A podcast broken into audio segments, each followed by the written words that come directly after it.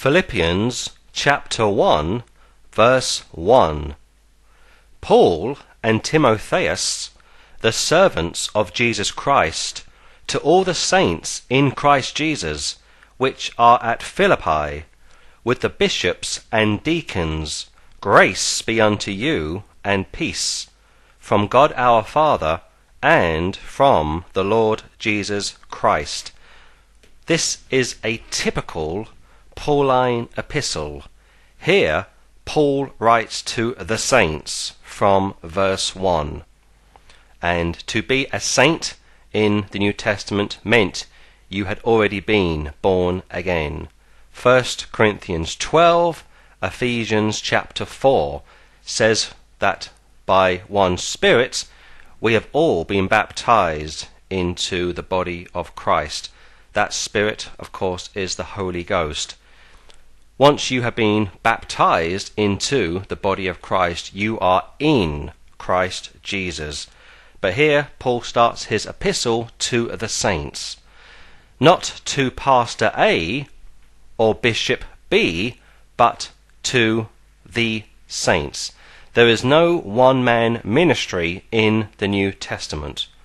The one man ministry came after the death of the apostles, it came after the completion of the New Testament, and that is why we need to use the scripture to test everything, including church tradition.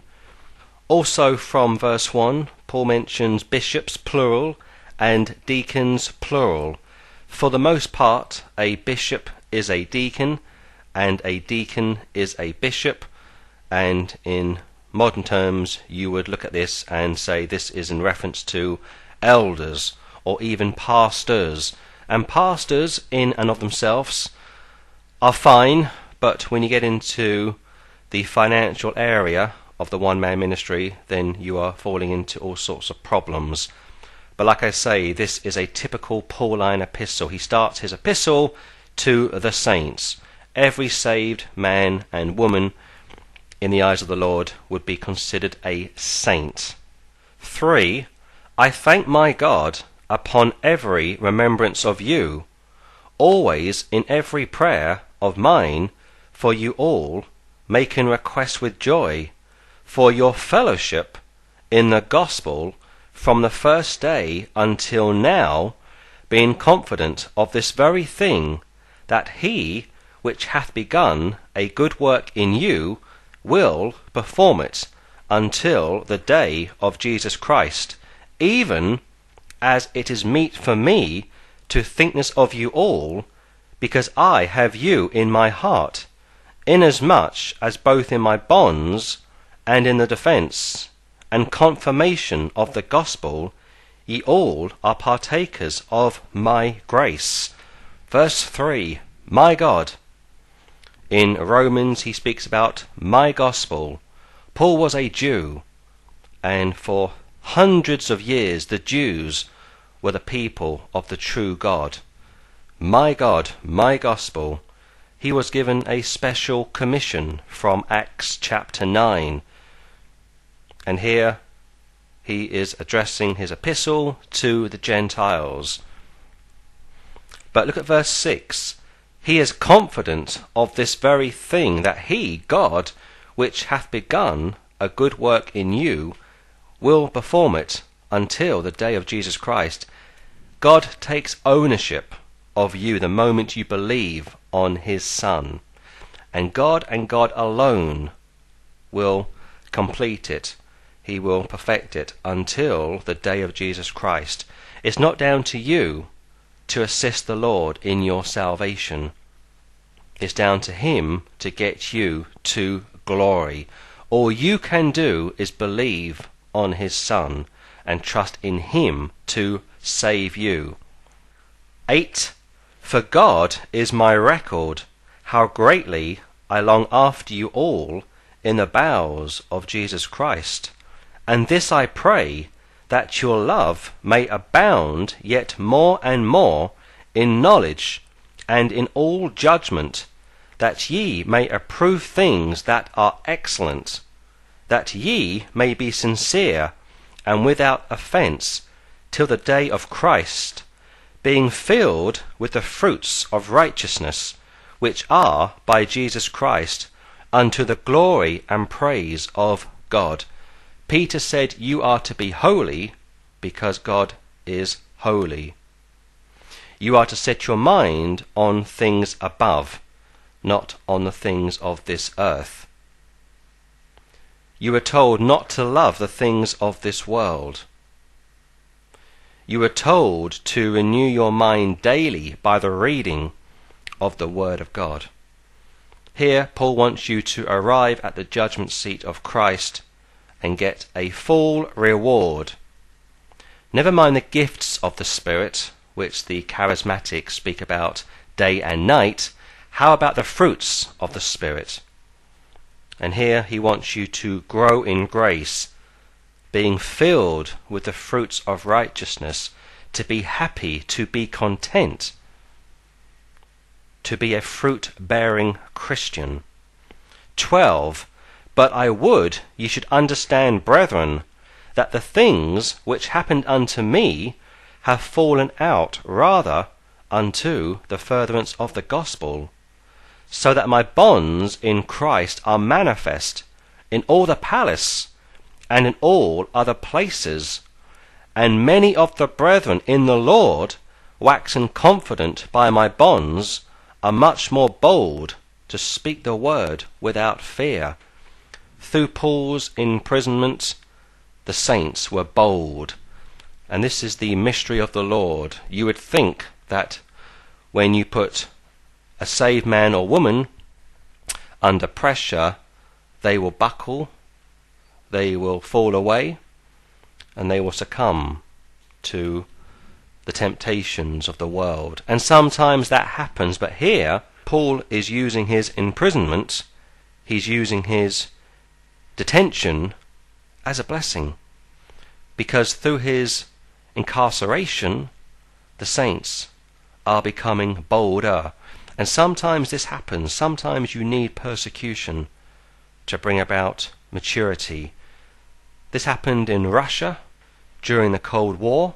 It's happening in China even to this day. But here in the West, we are being smothered by ecumenicalism, liberalism, postmodernism, and all the other isms, and bit by bit the church of the Lord Jesus Christ is bearing very little fruit. And yet, saying that, please let me say this that even in 2012, in the United Kingdom, people are still getting saved, people are still preaching on the streets, people are still giving out Bible tracts, people are still growing in grace. Bibles are still being given out.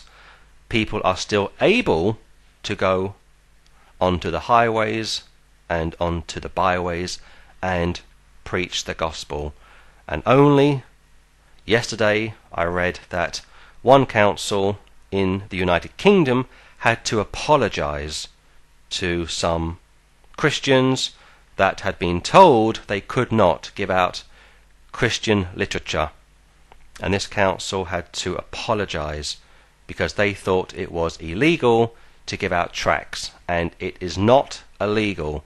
If you live in the UK, you can give out tracts, you can preach on the streets. What you can't do is go onto private property and give out tracts and preach. But if you go onto the streets on any given day in any major city or town and stand on the streets, you can give out tracts, you can preach the gospel, you can get your signs out and proclaim the gospel of the Lord Jesus Christ. Even women can do this, but I don't believe that the New Testament would allow for women to preach the gospel, but they can share their testimonies and they can give out tracts. But back to Philippians, Paul here has been incarcerated, and he's saying that this has given boldness from verse 14 to the saints, to many of the brethren to be even more adventurous for the things of the Lord. Amen to that. 15. Some indeed preach Christ even of envy and strife, and some also of good will. The one preach Christ of contention, not sincerely, supposing to add affliction to my bonds, but the other of love, knowing that I am set for the defence of the gospel. This is very interesting because not only do we find the wheat and the tares, the sheep and the goats in the New Testament, but here Paul says that some preach the gospel through contention. They preach it to be seen, they want to have a following, and here Paul says that they even mean it for harm. Genesis chapter 50 said that the brothers of Joseph meant what they did for evil, but God meant it for good. So here Paul is in, as I say, detention, he is imprisoned, and he's saying that some Christians, and no doubt they were saved even, were going about to cause him problems through preaching, and yet, on the other hand, some saved men were doing it through love. And here we get back to the area of discernment, trying to discern who is a true and faithful and genuine disciple to those that are simply seeking to increase their following. It could be through YouTube, it could be through Facebook, it could be through television or even on the radio. They are simply looking to boost their following and, of course, their income. But uh, by the time we get to 18, Paul says, What then? Notwithstanding every way, whether in pretense or in truth, Christ is preached, and I therein do rejoice, yea, and will rejoice. He says here that Christ is preached, and therefore he is happy. Amazing. Can you picture a carnal Christian preaching the gospel, even though he or she is backslidden, and yet at the same time, Paul says that Christ is preached. Can you imagine an apostate or even an unsaved party preaching the gospel? And yet Paul says Christ is preached. It's a paradox because in reality, the preaching of the cross is bigger than the preacher. Christianity is one thing, but Christ is above Christianity. It's the gospel which saves sinners, not the preacher. Yes, we are messengers, yes, we are postmen, but it's not down to us. We don't change people's hearts. It's the preaching of the gospel.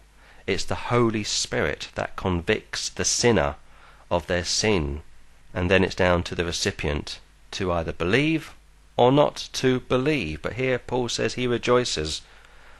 And most of Paul's ministry was a hard ministry. The Lord was a man of sorrows. Only once in the four Gospels does it say that the Lord rejoiced. And yet this expression, rejoice, and again I say rejoice, is found several times in Philippians. And the truth of the matter is that when a saved man or woman is really up against it, that's when they rejoice. Even when they are at their absolute lowest, they still have that peace deep within them. It's a peace which the world doesn't really understand, and yet it is always there. But because we are still flesh, because we are still willing, but the flesh is weak, we struggle to enjoy that inner peace. But it's there. It's absolutely there. 19. For I know that this shall turn to my salvation through your prayer and the supply of the Spirit of Jesus Christ, according to my earnest expectation and my hope, that in nothing I shall be ashamed, but that with all boldness, as always, so now also Christ shall be magnified in my body, whether it be by life or by death. Salvation in 19 doesn't refer to Paul being saved, simply it refers to him being blessed even more. He's going to enjoy what he's already laid out from the previous verses. And he too, when he gets to the judgment seat of Christ from 20, won't be ashamed, but Christ will be magnified due to the faithful servants of the Lord. And of course, Paul said in 1 Corinthians 11 to follow him as he followed Christ, and also that he was the apostle to the Gentiles, and as the apostle to the Gentiles, he too would experience many of their blessings, and he would witness at first hand their fruits. 21 For to me to live is Christ, and to die is gain. Another paradox. Let's read on. 22. But if I live in the flesh, this is the fruit of my labour. Yet what I shall choose I wot not. For I am in a strait betwixt two, having a desire to depart and to be with Christ, which is far better. Nevertheless, to abide in the flesh is more needful for you. Selflessness with a capital S. He could depart and be with the Lord straight away, by the way. There's no purgatory here. But if he remains in the flesh, the church are going to benefit even more. This is remarkable. This man wrote half of the New Testament. He turned the world upside down. Yes, the keys were given to Peter and then vicariously all of the apostles, but this man, Paul, was the greatest apostle that we have ever read about, heard about, and had the privilege of journeying with through their writings. This man was the greatest. 25. And having this confidence, I know that I shall abide and continue with you all for your furtherance and joy of faith, that your rejoicing may be more abundant in Jesus Christ for me by my coming to you again. Paul was beloved. And once again, this term rejoicing is found. You can know that you are saved. 1 John 5 13. The moment you believe on the Lord Jesus Christ, the moment you trust in his death, burial, and resurrection. You can know that you are saved, and because you can know you are saved, you should be rejoicing. You should be enjoying your salvation. And here Paul says that he wants them to rejoice and have an abundance of happiness, have an abundance of peace. 27. Only let your conversation be as it becometh the gospel of Christ, that whether I come and see you, or else be absent, I may hear of your affairs, that ye stand fast in one spirit, with one mind, striving together for the faith of the gospel, and in nothing terrified by your adversaries, which is to them an evident token of perdition, but to you of salvation and that of God. You shouldn't fear your enemies.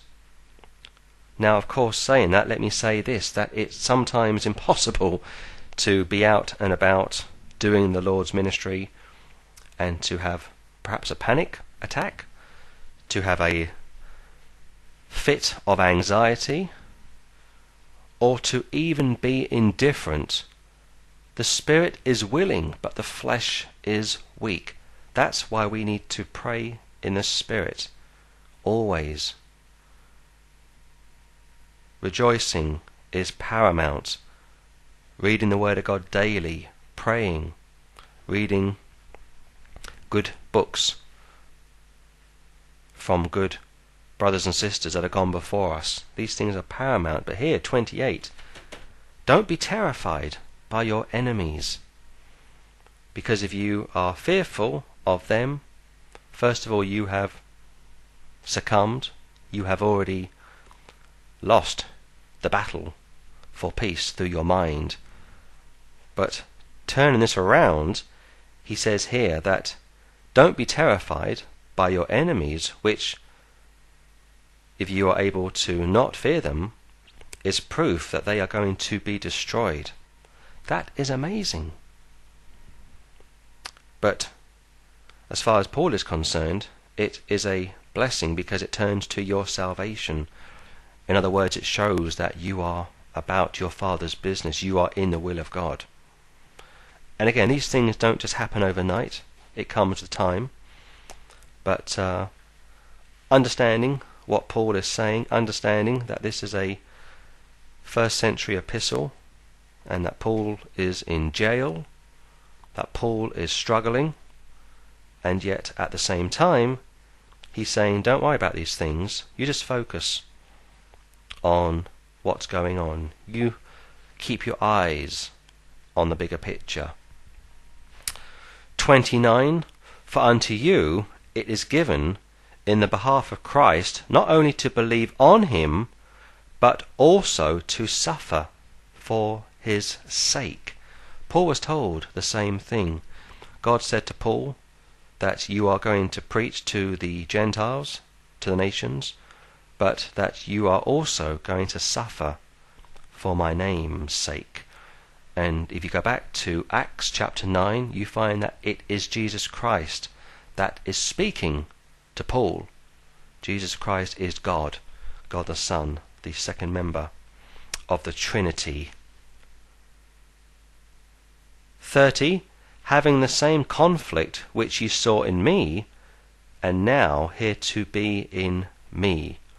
30 verses open this short but very rich book, and as always, Paul sets the example. Paul is the athlete, he is the Olympian that we seek to follow, that we seek to base our lives upon. And we do so because he followed Christ. The Lord Jesus Christ is our Saviour. We trust in him to be saved. The Word of God is our source, which we read daily. But when it comes to our every day activity, our life, our existence, we look to Paul.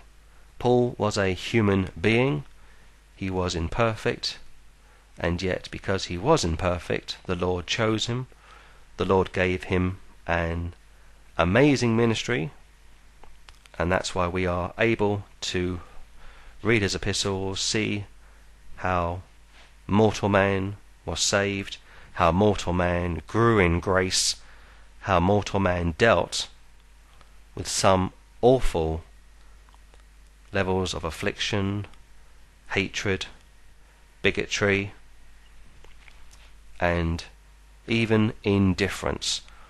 And the more we read his epistles, the more we are able to grow in grace ourselves.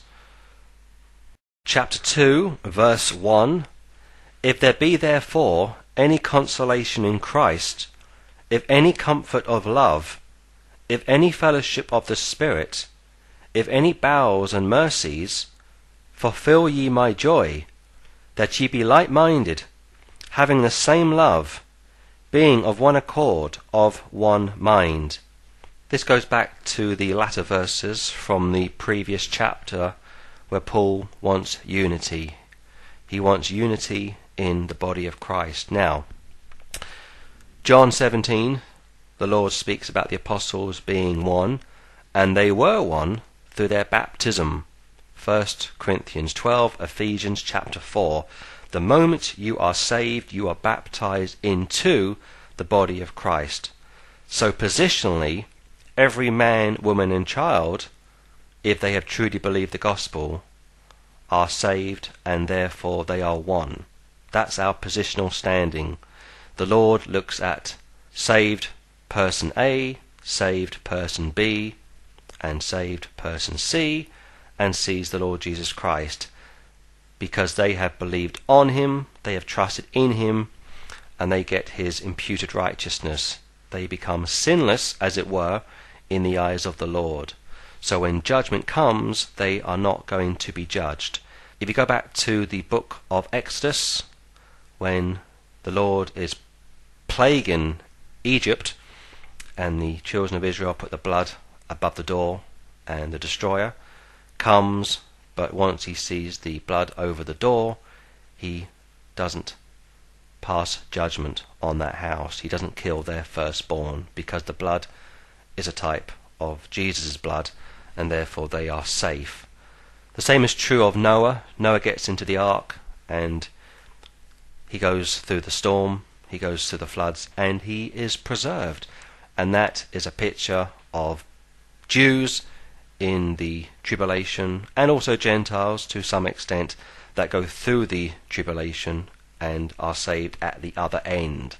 The church, of course, is raptured pre the tribulation, and Enoch is a type of the church. We are raptured and we never die, we go to be with the Lord. Whereas Noah, as I say, is a type of tribulation saints. They get saved after the rapture, but they are preserved. And when the Lord comes back in Matthew 24, going into Matthew 25, all the nations are gathered to him, and the sheep which are found in Matthew 25 are those that have been saved during the tribulation. And they are blessed, and off they go into the thousand year reign. Just a quick footnote. But here, Paul wants unity. He wants those to be of the same mind. That is not easy. That is not easy. There are many Christian groups around the world which are divided on many issues and many points. They are still saved for the most part, but they are divided on so many areas. And Paul, if he was alive today, would say, You should all be ashamed of yourselves. Because for the most part, it is carnality which separates many of these groups. It's pride. It's also laziness. It's also a refusal to apply sola scriptura, that the scripture is the final authority. Not feelings, not experiences, not this program or that program, but it is the Word of God. We are told that God has put His Word above His name. That's the written word, lower case w. Jesus is the Word of God, capital W, but in the Psalms it says that God has put His Word above His name. That's why the Reformers quite rightly rediscovered this truth that the Scripture and the Scripture alone must be our final authority. But of course, as I keep saying, that the spirit is willing, but the flesh is weak. It's a paradox, but it's a truth nonetheless that we have to deal with. We can overcome this weakness, we can be victorious in most areas of our life, but we will never be sinless. We will always have the sin problem, which we read about in the third chapter. Verse 3 from chapter 2 let nothing be done through strife or vain glory, but in lowliness of mind let each esteem other better than themselves. The Lord said that He came to serve, not to be served. He also said to the apostles, Which of you will be the greatest, will be the least. Again, it is a paradox. What God wants is for people to humble themselves he gives the law to the proud, and he gives grace to the humble. Wesley once said that if he had one hour with an unsaved party, he would spend fifty minutes preaching the law, judgment, hellfire to that party, and the remaining ten minutes preaching about grace and the cross. Sometimes that is necessary but sometimes it isn't necessary. Sometimes you will come across a party which is already humble. They've been preached to over the years, and you are the final part of the puzzle. You are the final individual to preach the gospel to that party. But again, Paul here is looking at saved people and he's looking at humility, lowliness of mind. Verse 4 Look not every man on his own things, but every man also on the things of others. Put others first. We were told in Matthew's Gospel that if you have an abundance of clothing, for example, and somebody needs your clothing, give it to them. James says, Be a doer of the word, not just a hearer of the word. If somebody comes to you and needs something and you are able to provide that something, then you should provide it. Put others first. This is primitive biblical Christianity. And yet, for the most part, Paul is dealing with the immature babes in Christ, and yet they are willing to learn. They want to hear what he has to say. 5. Let this mind be in you, which was also in Christ Jesus, who being in the form of God, thought it not robbery to be equal with God, but made himself of no reputation, and took upon him the form of a servant, and was made in the likeness of men. And being found in fashion as a man, he humbled himself, and became obedient unto death, even the death of the cross. 6. He was in the form of God. And he thought it not robbery to be equal with God. In John 10, the Jews are stoning the Lord, or they are attempting to stone him. And he says to them, Why do you stone me? And they say to him, Because you, being a man, make yourself out to be God. That's why they killed him. They killed him for blasphemy, because he was a man born among them, and he claimed to be the Son of God, which meant he was claiming equality with God the Father. If he's not God, this is an horrendous crime. This is blasphemy with a capital B. And yet, because he is God, he is the second member of the Trinity, he thought it wasn't robbery. He emptied himself also. Incredible. Even becoming obedient unto death. Just picture this for one moment, if you will. God has always existed and he will always exist. God is all powerful and he will always be all powerful. At a moment in time, the Father, the Son, and the Holy Spirit decided to create the earth. And they made the earth to give to the Son. Revelation chapter 4 says everything was done for the glory of Christ. So the Father and the Spirit create the universe and they eventually create man, and all of this creation is given to the Son. And yet the Son gives it back to the Father and also to the Holy Spirit. Now we can't understand that, but we are told to believe that. God is eternal, He has always existed, he has never needed anyone apart from himself, and yet he chose to create mankind. He chose to enter the human race.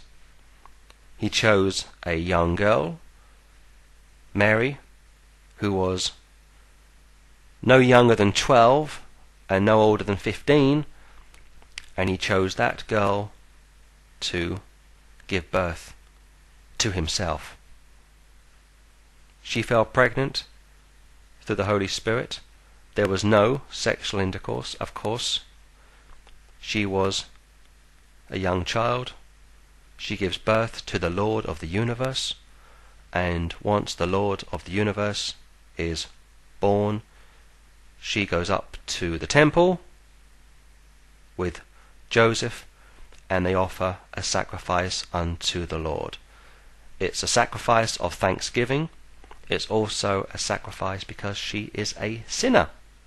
Hence why she says, I rejoice in God my Saviour. By the time we get to Acts chapter 1, she, Mary, is listed in 13th place. Her role has ceased. The Lord hangs on the cross and he says to John, Behold thy mother. John takes Mary and quite possibly her other children and he looks after her. John goes off on his travels. Mary may have gone with him. She may have stayed at home in Ephesus. We can't be dogmatic. But nonetheless, John goes off on his travels and eventually Mary dies. But here, he thought it wasn't robbery to be equal with God. God became a man. He humbled himself. He despised the shame. He lived among people. He lived in Israel during the first century, a very difficult place, a very troublesome place to live at that time. They were living under Roman occupation. There was great poverty. Disease was everywhere. And yet he chose that group of people living in that period of time to be among them. That's his prerogative. Some people say, why didn't he come in the 20th century? Some people say, why hasn't he come in the 21st century? I believe this, that he will come back in the 21st century. I believe we are living in the last days. I believe Revelation, when it speaks about the two witnesses, and they are put to death, and the whole world see this, the whole world rejoice, the whole world start to buy presents, and then they are resurrected. And the whole world see their resurrection. How can this happen? How could this happen 100 years ago? It couldn't. How could the world see what was happening 200 years ago, 300 years ago, even 75 years ago? How could the world see this happen. They couldn't, but they can today because we have satellite television, we have the internet, we have Skype, we have Viber, we have Twitter, we have Facebook, we have YouTube. Instant telecommunications. We can see things happen straight away.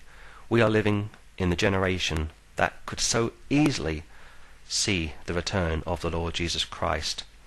9. Wherefore God also hath highly exalted him, and given him a name which is above every name, that at the name of Jesus every knee should bow, of things in heaven, and things in earth, and things under the earth, and that every tongue should confess that Jesus Christ is Lord to the glory of God the Father.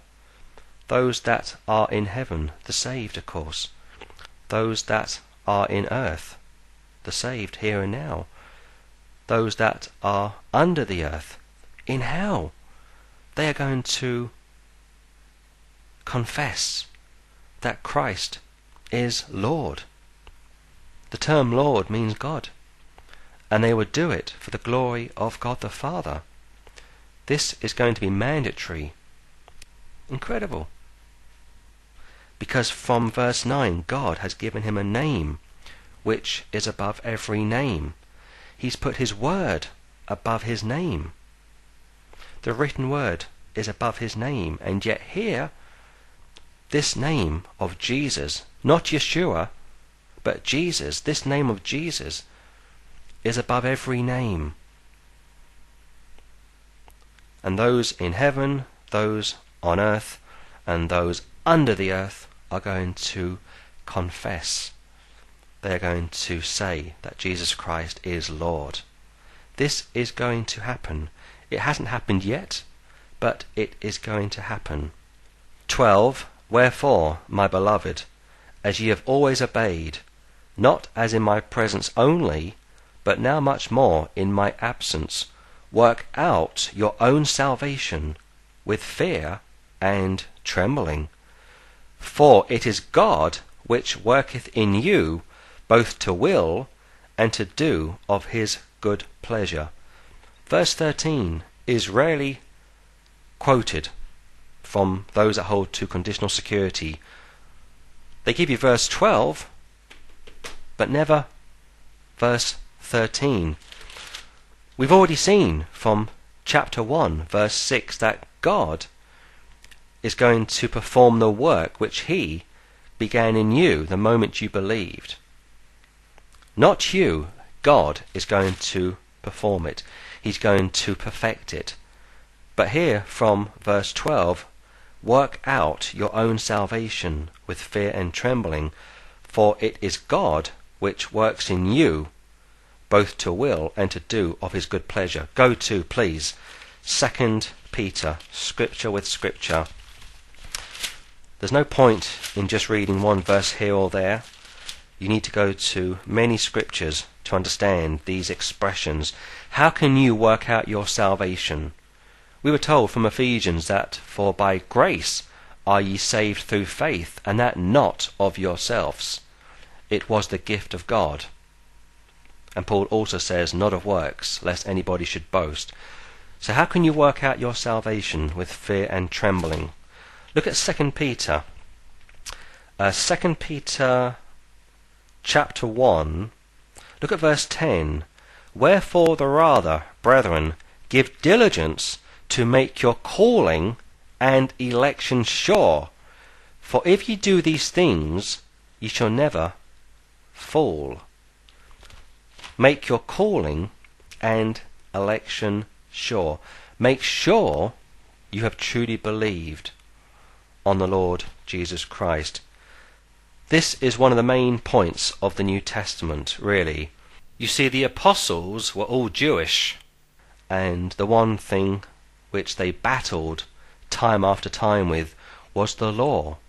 They didn't want the Gentiles believing on the Lord through faith through Christ alone, which is how they got saved, and then turning around and going back under some kind of Jewish bondage, which is what Paul speaks about in Galatians.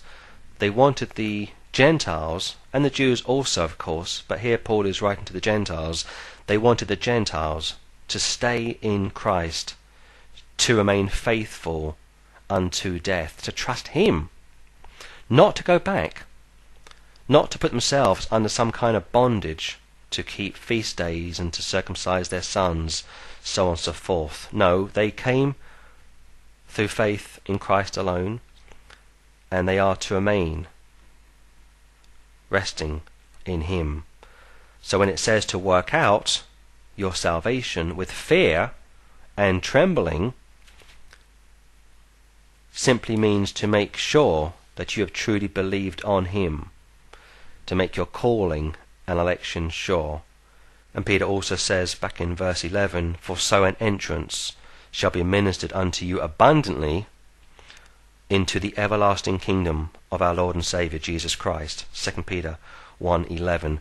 So make your calling and election sure. Make sure you know who you have believed on. Make sure you have come to him completely trusting in him. And Hebrews 7 says he is able to save you to the uttermost. So scripture with scripture and we understand that God works all things for his own glory. He brings all things to pass in his own timing, but he and he alone takes ownership. He takes responsibility of your salvation. And John 10:29 speaks about the sheep being safe in the shepherd's hand and not only does the shepherd have you in his hand, but the Father also has you in his hand. Double security. The moment you believe on the Lord Jesus Christ, you are safe and you are sealed until the day of redemption. Ephesians chapter 4. Back to Philippians 2, verse 14. Do all things without murmurings and disputings, that ye may be blameless and harmless, the sons of God, without rebuke, in the midst of a crooked and perverse nation, among whom ye shine as lights in the world, holding forth the word of life, that I may rejoice in the day of Christ, that I have not run in vain, neither laboured in vain. Once again, this is in reference to the judgment seat. You are to shine. You are to put your light out there so the world can see it. And here, once again, Paul is gently pushing, nourishing, and encouraging the saints.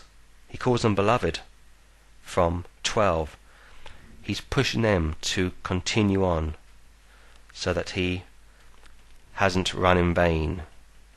He wants to get as many save men and women to the judgment seat to receive as many rewards as they possibly can.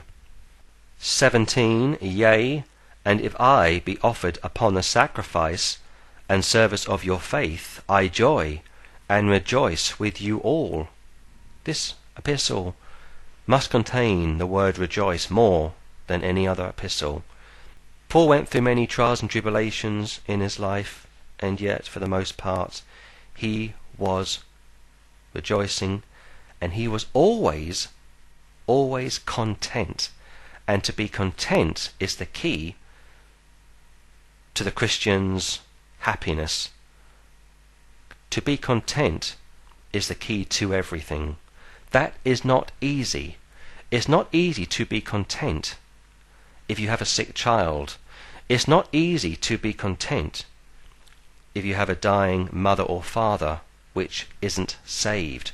It's not easy to be content when you've just lost your job. It's not easy to be content when you are in the process of losing your home because you've lost your job, because you are in ill health, because your family have turned against you. You could live in an Islamic country and be born again and experience all of these things. It's not easy to be content, but it is possible to be filled with that inner peace, that joy.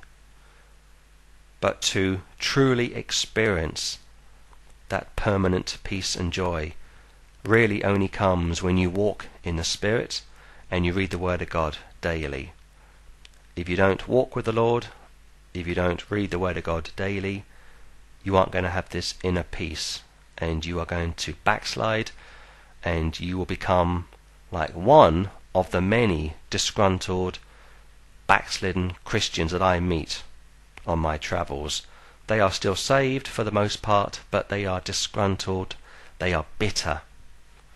And to meet a bitter Christian isn't something that you would want to experience very often. But here, Paul once again wants you to push on. He wants you to be successful and victorious. 18. For the same cause also do ye joy, and rejoice with me. But I trust in the Lord Jesus to send Timotheus shortly unto you, that I also may be of good comfort when I know your state. For I have no man like minded who will naturally care for your state. Timothy was like a son unto Paul. And here he's called Timotheus. There's nobody like Timothy. Paul was a great man, but yet here he is applauding Timothy, who was weak, who was ashamed of the Lord, who suffered ailments, quite possibly because of his immaturity, because of his carnality, and yet Timothy is beloved. And also, it wasn't Paul's hands that were able to heal Timothy, but it was the Lord. It's good, as I say, to have Paul as a role model. There aren't many role models today to follow, and yet here Paul is happy and content to offer Timothy as another role model to follow. And in many ways we can relate to Timothy. Timothy is like Peter. Peter, I believe, was the weakest of the apostles, hence why the Lord gave Peter so much of his time to build him up. And Timothy is very similar to Peter. The spirit is willing, but the flesh is weak. And Timothy, according to church history, would be martyred for his faith in the Lord Jesus Christ. 21 For all seek their own, not the things which are Jesus Christ's. But ye know the proof of him, that as a son with the Father he hath served with me in the gospel.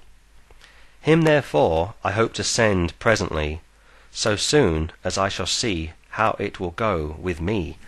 As I say, Timothy is a wonderful, saved man, quite possibly in his late twenties to early thirties, and he's saying that, like a son, he has served me faithfully in the gospel. What a wonderful commendation from the Apostle Paul. It's similar language to what we find from the Lord Jesus Christ. Well done, thou good and faithful servant. Every saved man and woman longs for those words. Well done, thou good and faithful servant. The worst thing that a saved man and woman will ever experience is arriving at the judgment seat and not hearing those words. Spurgeon said quite wisely that if you are happy to go to heaven on your own, be sure of this that you are not going to heaven. Meaning, if you are a saved man or woman and you are content to go through life doing your own thing and rarely, if ever, sharing the gospel with unsaved people, the chances are you aren't saved to begin with. And I agree with that totally. But uh, like I say, Timothy is being applauded here by the Apostle Paul. Marvellous. 25. Yet I supposed it necessary to send to you Epaphroditus, my brother and companion in labour and fellow soldier, but your messenger, and he that ministered to my wants.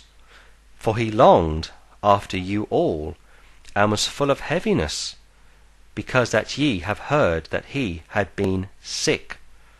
For indeed he was sick, nigh unto death, but God had mercy on him, and not on him only, but on me also, lest I should have sorrow upon sorrow.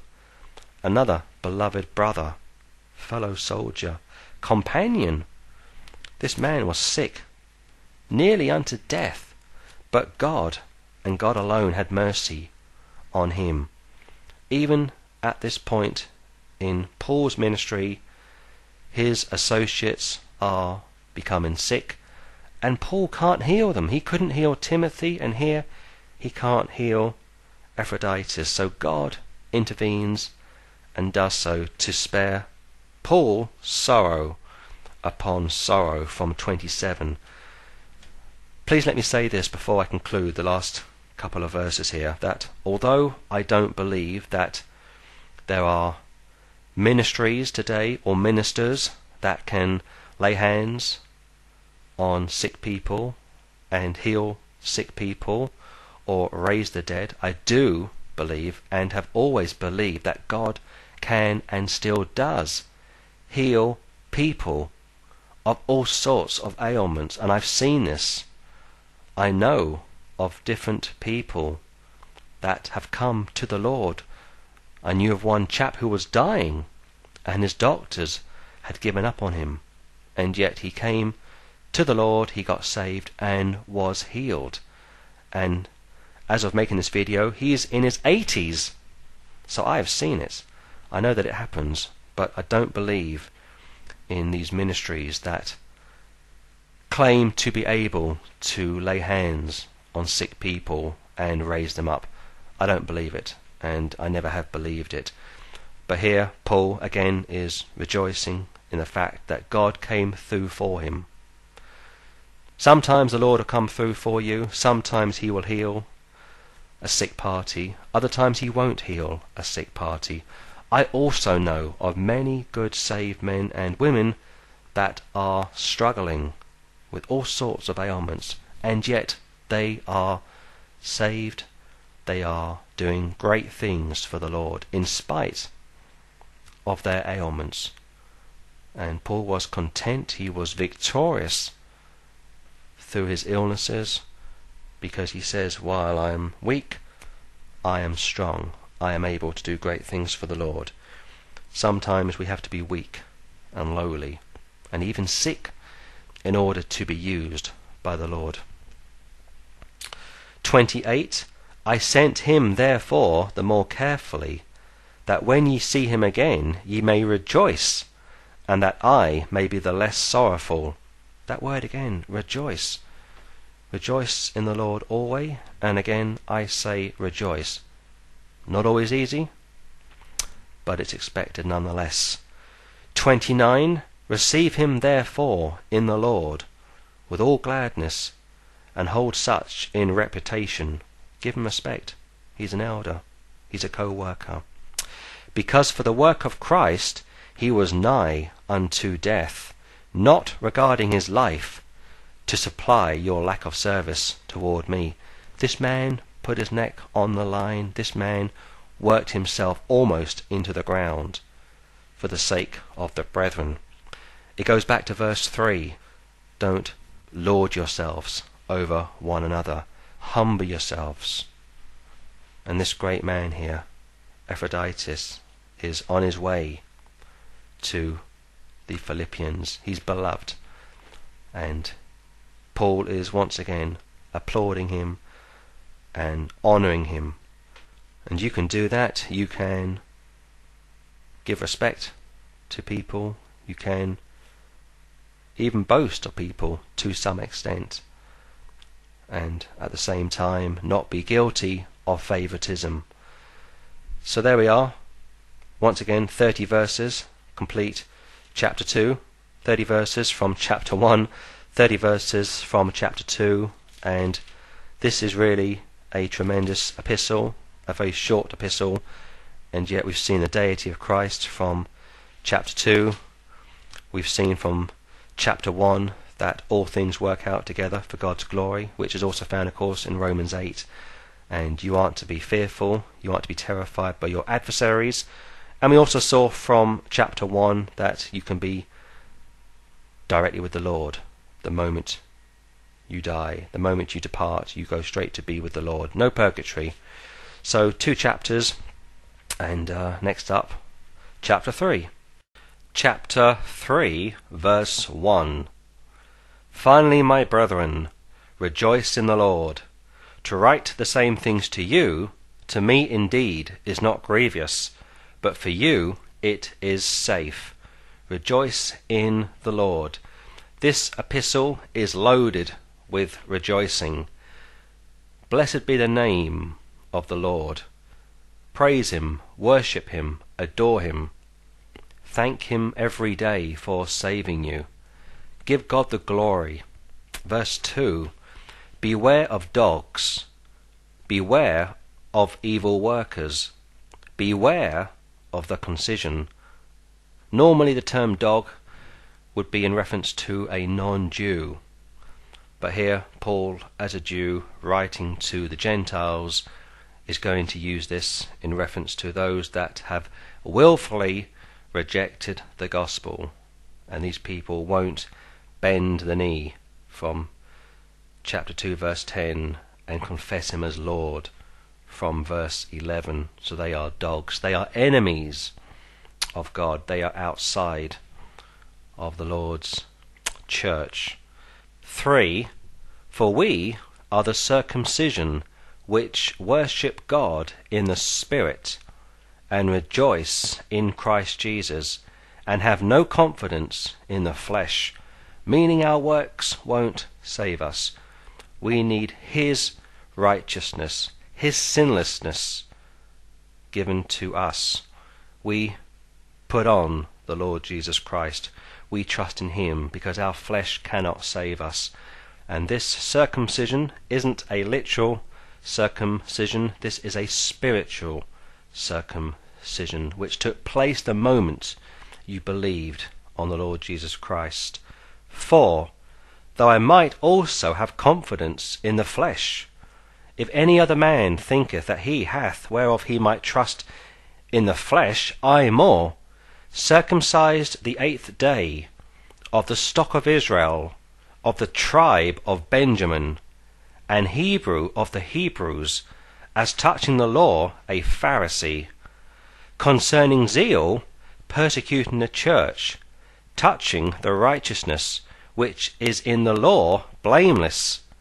If anybody was going to be a boaster, Paul would win hands down. A Pharisee of the Pharisees, born into the tribe of Benjamin, a Hebrew of the Hebrews, and yet just a few verses later he says it's all worthless. Totally worthless. Religion, keep it. Organized religion, forget it. He wanted a personal revelation of the Lord, and he got it. He wanted Christ's righteousness, and he got it. And he wanted to know the power of the resurrection of the Lord Jesus Christ, which he initially received when he believed, but of course he wouldn't ultimately understand it and receive it until he got his glorified body, which comes way after sanctification. 7. But what things were gain to me, those I counted loss for Christ. Yea, doubtless, and I count all things but loss for the excellency of the knowledge of Christ Jesus my Lord, for whom I have suffered the loss of all things, and do count them but dung, that I may win Christ, and be found in him, not having mine own righteousness, which is of the law, but that which is through the faith of Christ, the righteousness which is of God by faith, that I may know him and the power of his resurrection, and the fellowship of his sufferings, being made conformable unto his death, if by any means I might attain unto the resurrection of the dead. Verses 8 to 11 should be read and reread by all those that are in organized religion, and especially those that have a position of authority in organized religion. Because here, Paul, a Hebrew of the Hebrews, a Pharisee of the Pharisees, even born into the tribe of Benjamin, and yet he says in verse 8, it's dung, it's dross, it's rubbish. It doesn't benefit me in any way as far as the Lord Jesus Christ is concerned. That's quite a statement to make. That would be the equivalent, I suppose, of a cardinal, a so called prince of the church, quote unquote, saying, I'm going to leave everything behind. I'm going to resign from the priesthood. I'm going to move out of my palace.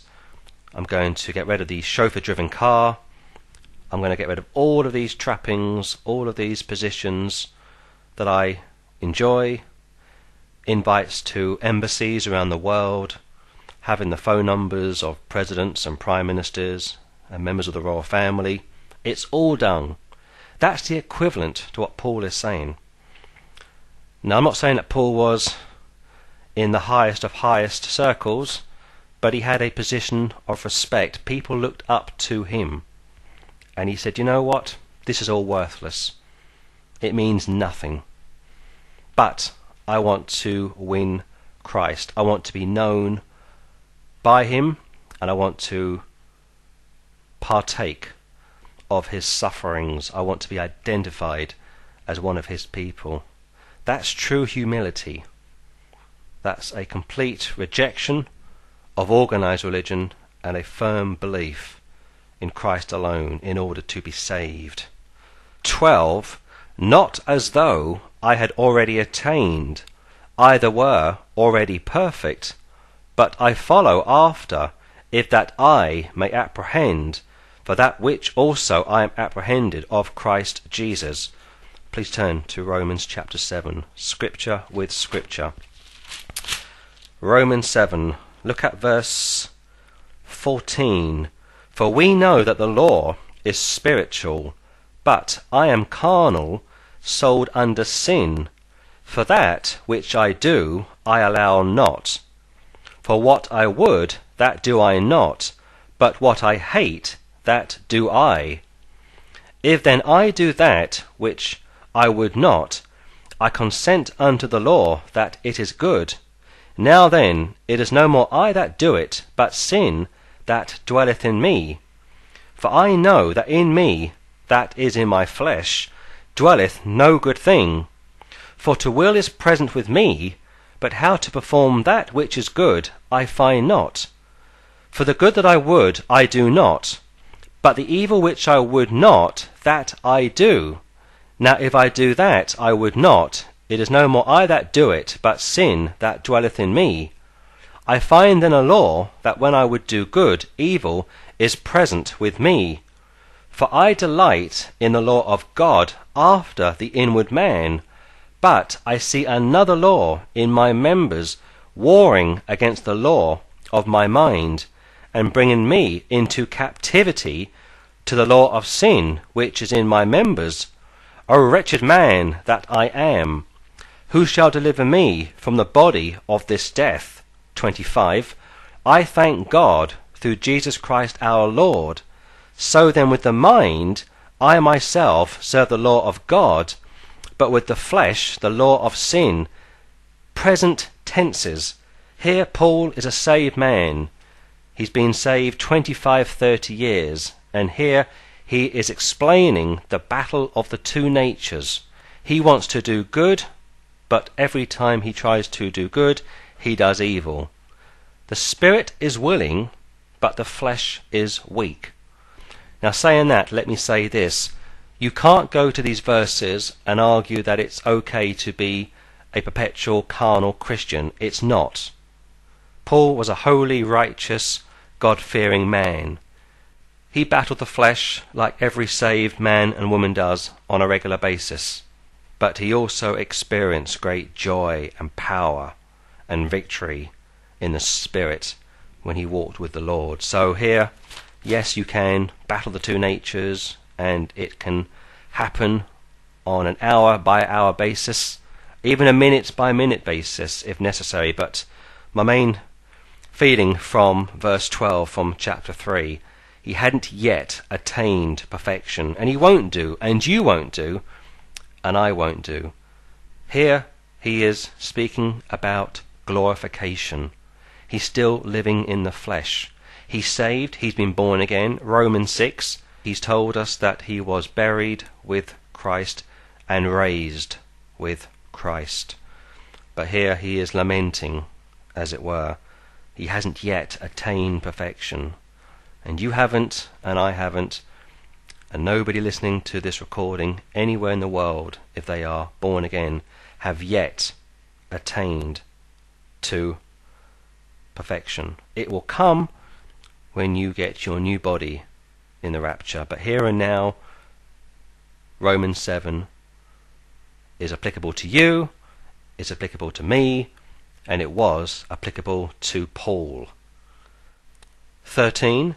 Brethren, I count not myself to have apprehended, but this one thing I do, forgetting those things which are behind, and reaching forth unto those things which are before, I press toward the mark of the prize of the high calling of God in Christ Jesus. Don't look back, look forward. Don't live in the past, live in the present.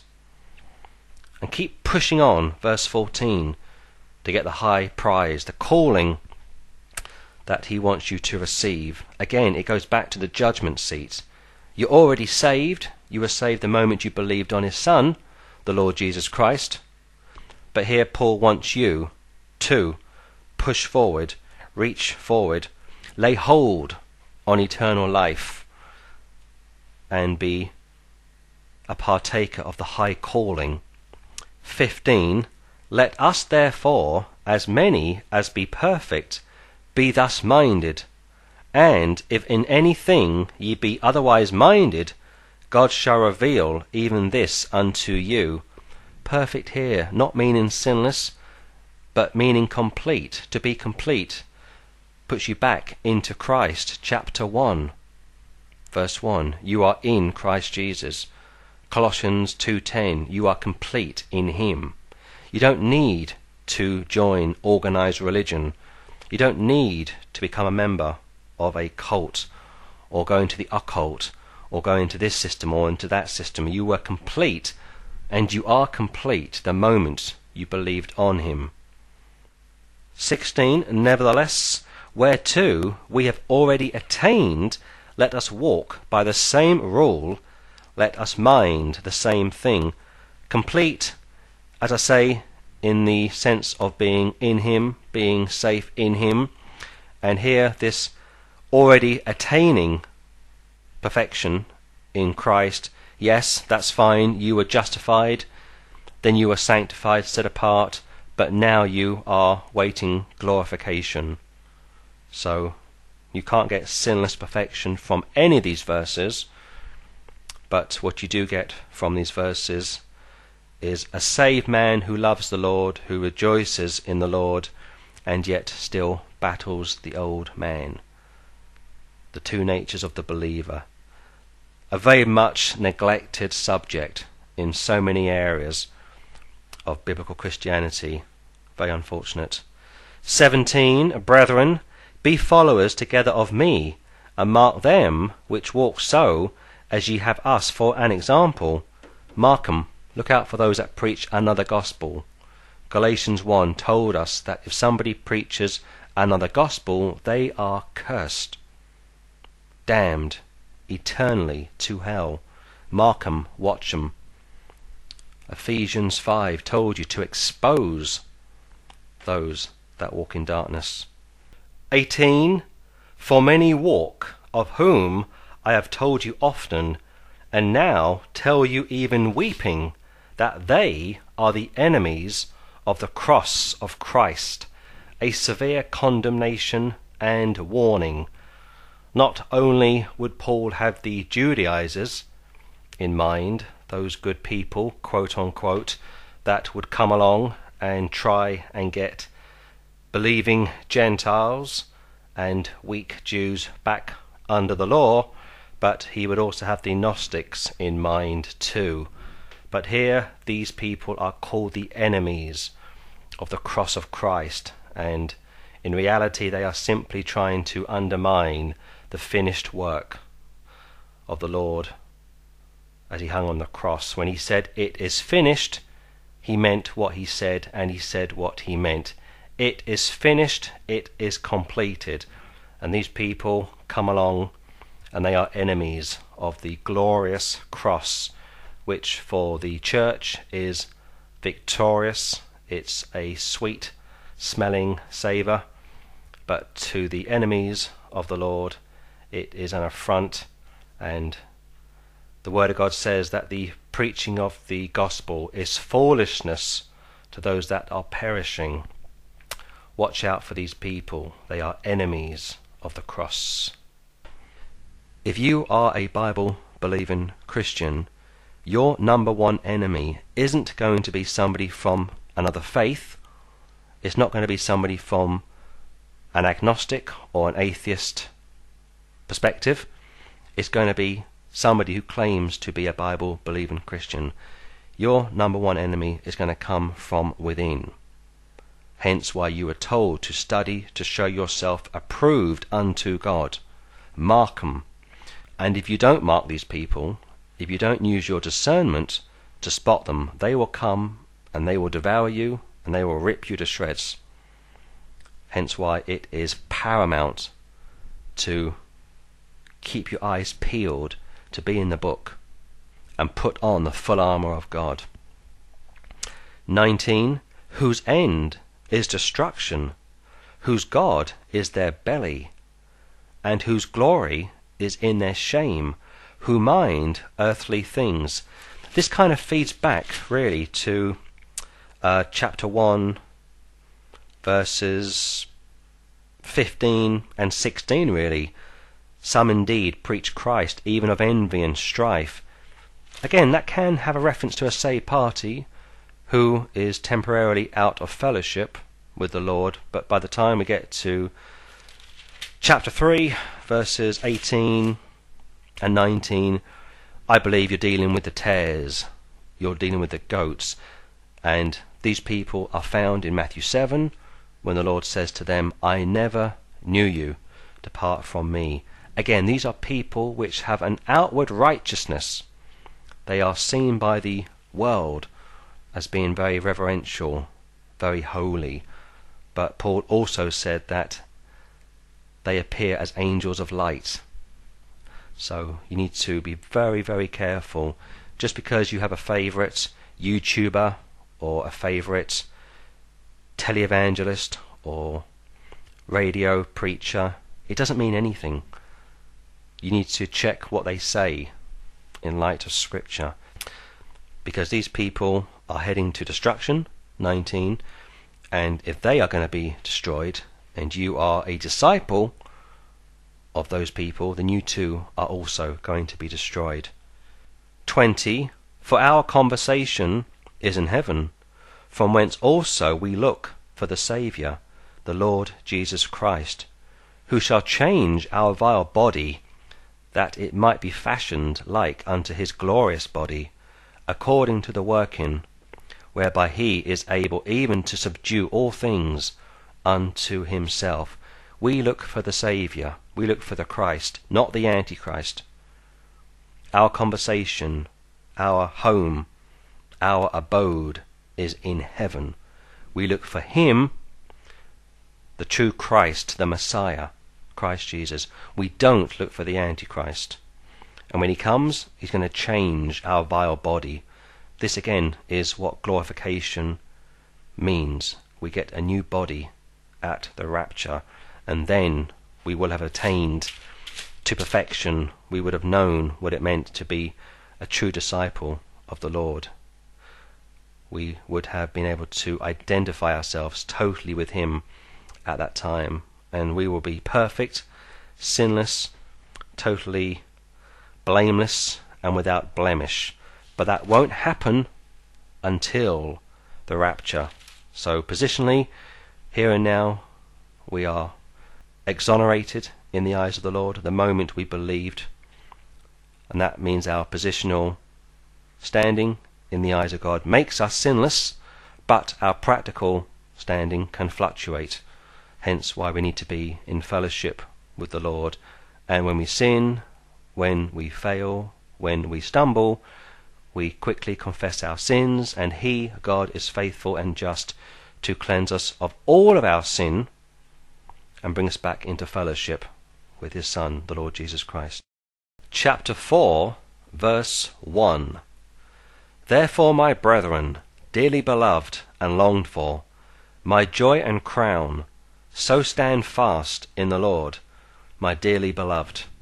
Stand firm, stand fast rejoice that the Saviour has set you free.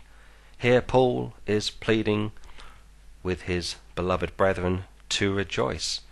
Don't put yourself back under any kind of bondage like the Galatians did, and on the other hand, don't use your liberty for a license to sin, much like the Corinthians did.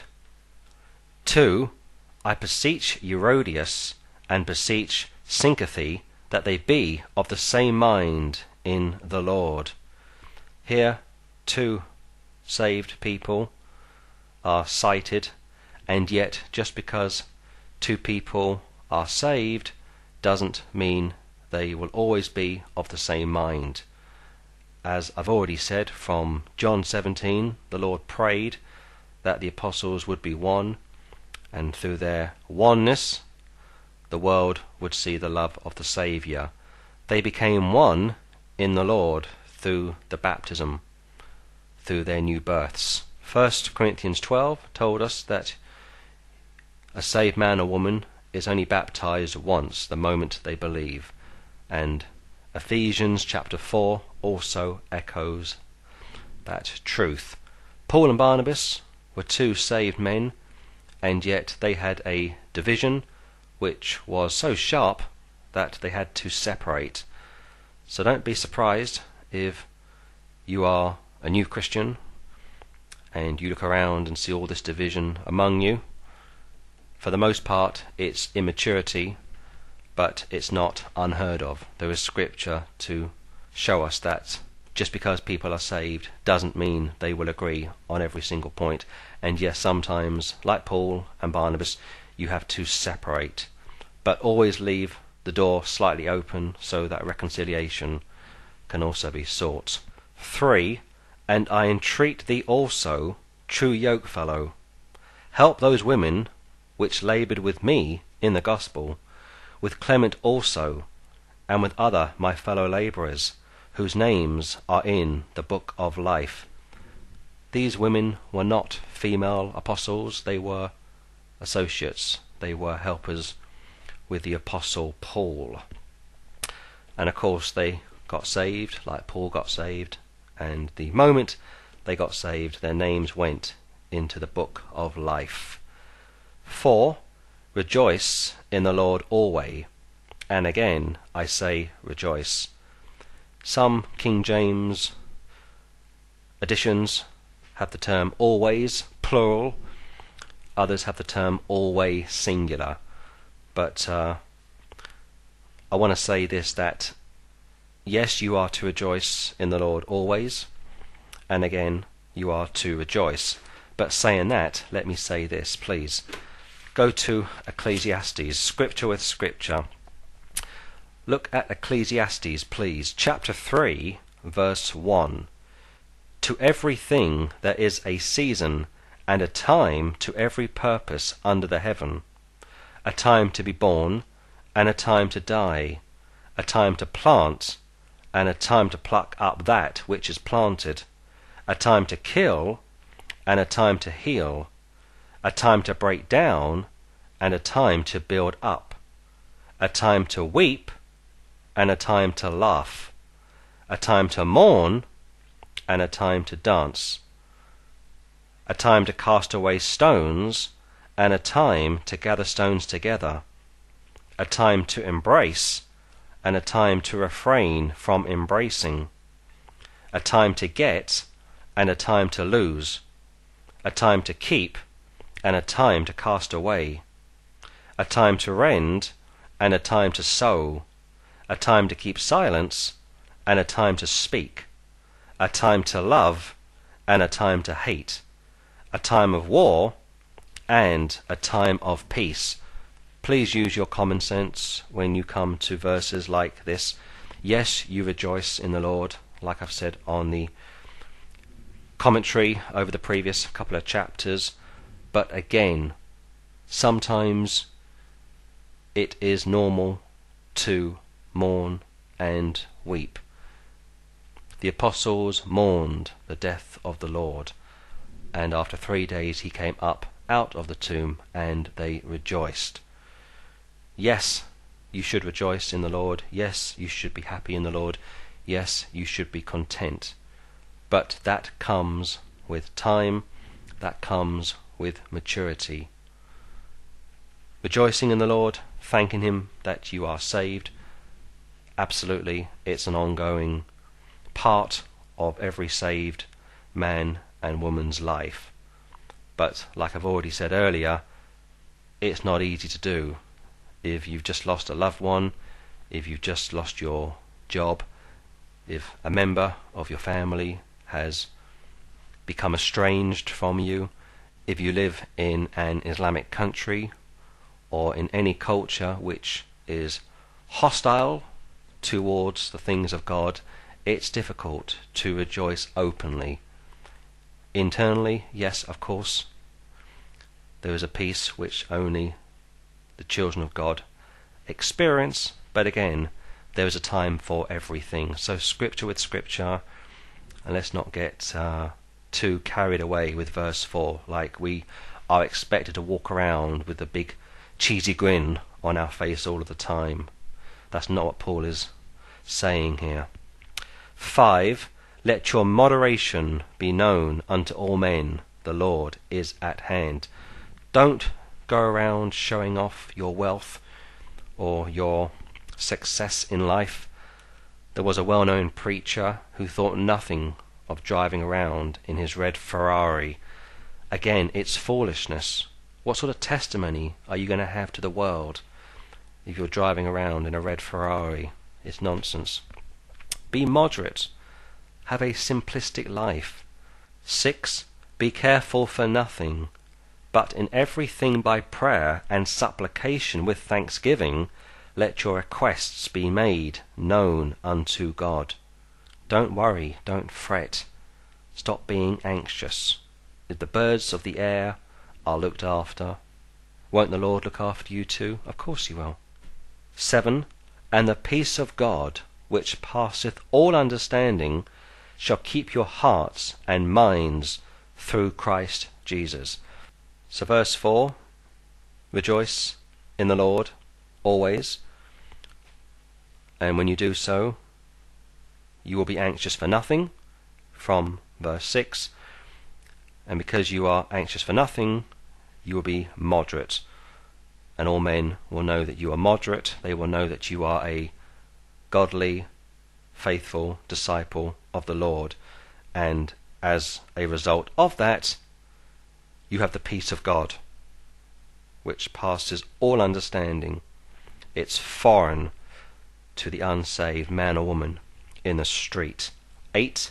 Finally, brethren, whatsoever things are true, whatsoever things are honest, whatsoever things are just, whatsoever things are pure, whatsoever things are lovely, whatsoever things are of good report, if there be any virtue, and if there be any praise, think on these things.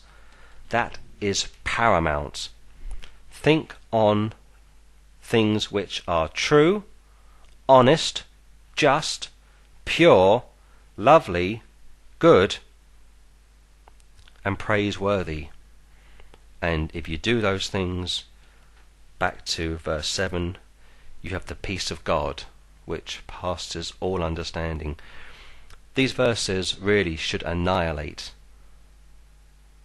anxiety from the man or woman that knows the Lord. But again, you have to walk in the Spirit. You have to read the Word of God.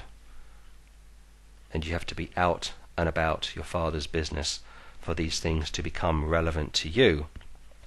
9. Those things which ye have both learned and received and heard and seen in me do, and the God of peace shall be with you.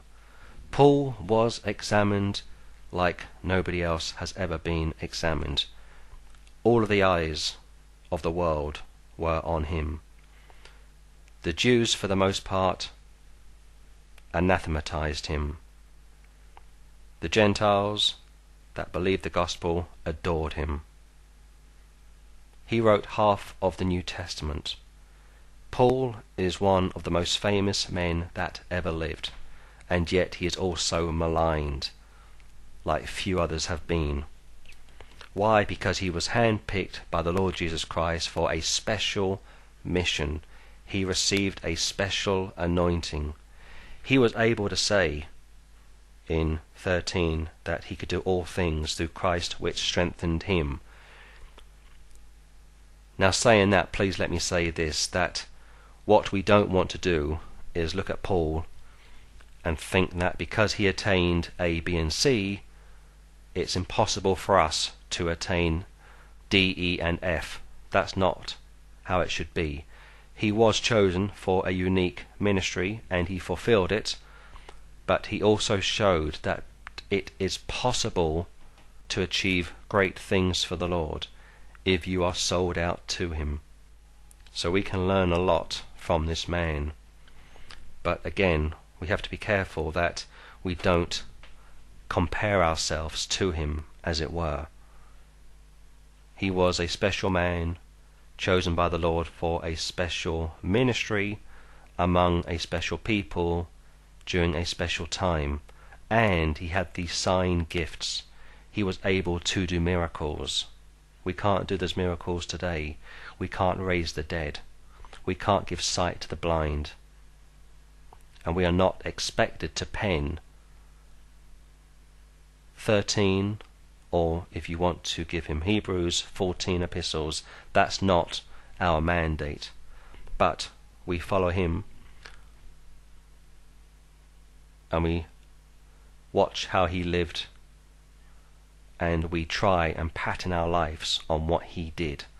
But again, common sense must be applied here. 10. But I rejoiced in the Lord greatly, that now at the last your care of me hath flourished again, wherein ye were also careful, but ye lacked opportunity. Not that I speak in respect of want, for I have learned in whatsoever state I am, therewith to be content. Once again, that comes with time. It's not easy to be content. It's not easy to always rejoice in the Lord, but it is possible. Hence why Paul told you to always rejoice in the Lord, to be content. It comes with time, it comes with maturity, and I'm pretty much of the opinion that this didn't happen overnight for Paul. It happened over a period of time, no doubt after many trials and tribulations, and after the Lord had moulded him into the man of God that he wanted him to be. 12. I know both how to be abased, and I know how to abound. Everywhere and in all things I am instructed, both to be full and to be hungry, both to abound and to suffer need. I can do all things through Christ which strengtheneth me. And he did do all things.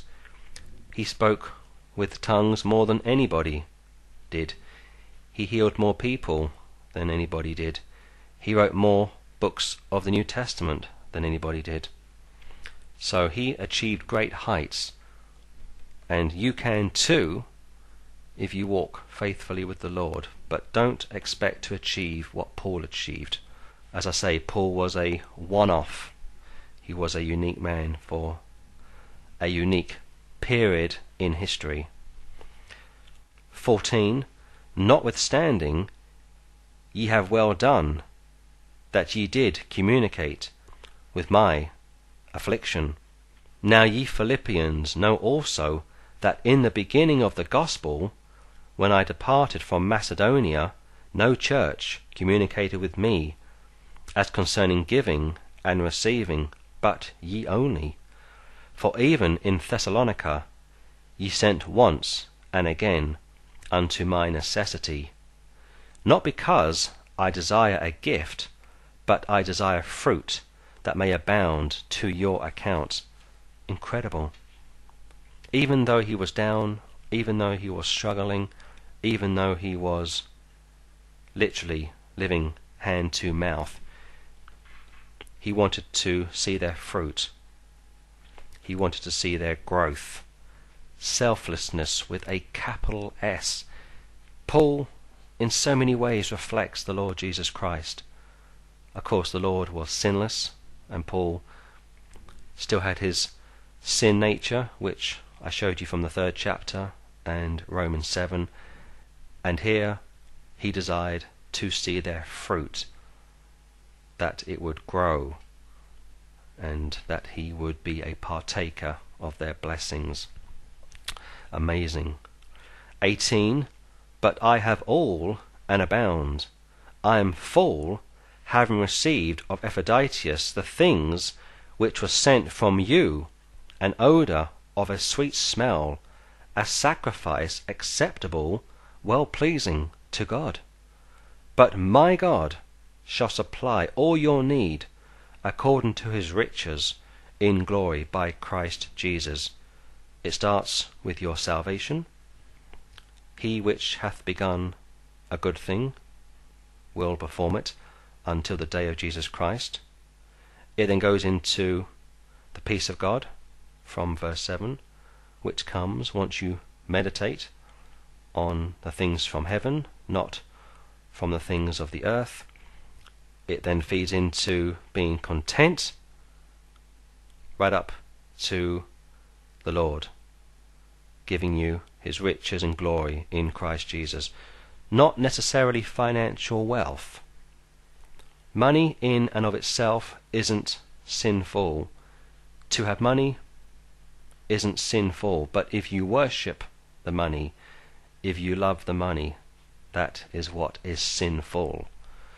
And again, if you walk in the Spirit, if you are in submission to God, and if you meditate on the things of God, you will be able to say, I can do all things through Christ which strengtheneth me. And you will receive his riches and glory from Christ Jesus. It's a step by step approach, it doesn't happen overnight.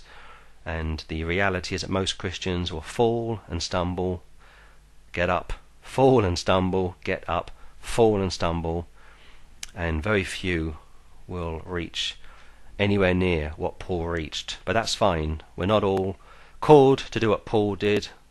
We weren't all called to do what Solomon did by building the temple. Even David, a type of Christ, wasn't called to build the temple. But Solomon his son was. 20. Now unto God and our Father be glory for ever and ever. Amen. Salute every saint in Christ Jesus. The brethren which are with me greet you.